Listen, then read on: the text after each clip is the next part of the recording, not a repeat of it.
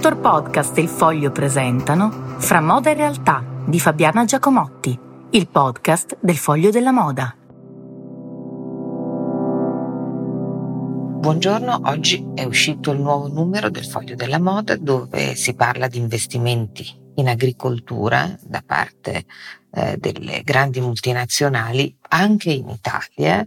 eh, ed è uno degli argomenti, ma un altro su cui vorrei concentrarmi, dato data l'emergenza politica internazionale di questi giorni, è proprio questa sensazione di ballo sul Titanic che hai un, ogni tanto quando eh, vivi in questo mondo, che è un mondo un po' parallelo, soprattutto se lo racconti e basta, quindi ne vivi eh, molto anche la superficie, molto anche gli aspetti eh, più di relazione, quindi eventi, feste, balle, naturalmente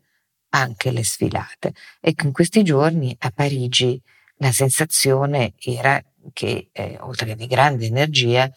ci fosse ehm, una volontà di divertirsi a prescindere. Poi appunto vedevi queste sfilate magnifiche, partecipavi alle aperture di nuovi negozi e cene e tornavi a casa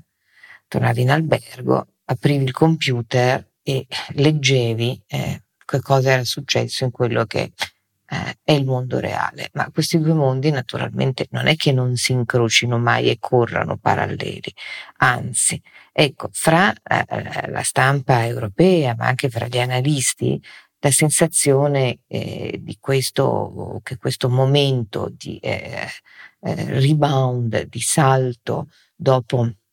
il lockdown, dopo eh, la pandemia che non è naturalmente finita, però diciamo un po' più sotto controllo, eh, sia, stia finendo, cioè questo, questo slancio, questi tre primi eh, trimestri di grande crescita, crescita a doppia cifra per tutta la moda, in particolare per la moda di lusso, si stia esaurendo, perché? A causa eh, naturalmente dell'aumento dei costi dell'energia, che si sente soprattutto in Europa, non negli Stati Uniti, dell'inflazione che invece riguarda eh, in parte anche gli Stati Uniti e poi naturalmente della situazione internazionale, eh, quella eh, legata un po' alla, uh, al Cina e molto naturalmente al conflitto in Ucraina. Ecco, ehm, l'idea è che i grandi, i grandi brand della moda non potranno continuare a mantenere queste crescite e eh, non, non, si tratta però solo appunto di inflazione di borsette più o meno vendute, eh, si tratta soprattutto del eh, progressivo indebolimento della domanda di moda a basso prezzo. Ecco, un po' la gente ha capito eh, che deve consumare di meno, glielo stiamo dicendo tutti da anni.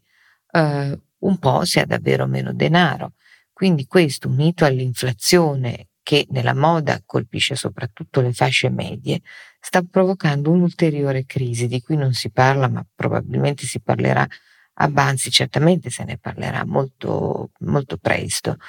Una crisi sostanzialmente umanitaria alla base, cioè fra le fila di chi lavora per poche monete al giorno, per pochi, eh, veramente poco denaro, eh, in India, in Pakistan, in Bangladesh.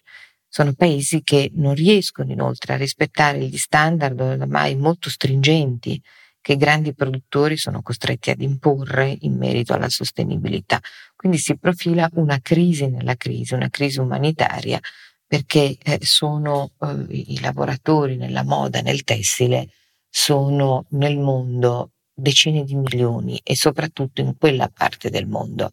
Eh, pur lavorando appunto per pochi rubli, eh, riuscivano a, a costo, eh, a costi molto elevati per sé eh, a, a, produrre questa tantissima moda che poi si andava smaltendo. Beh, dopo 15 anni di fast fashion, eh, 20, le cose stanno molto cambiando e quindi appunto eh,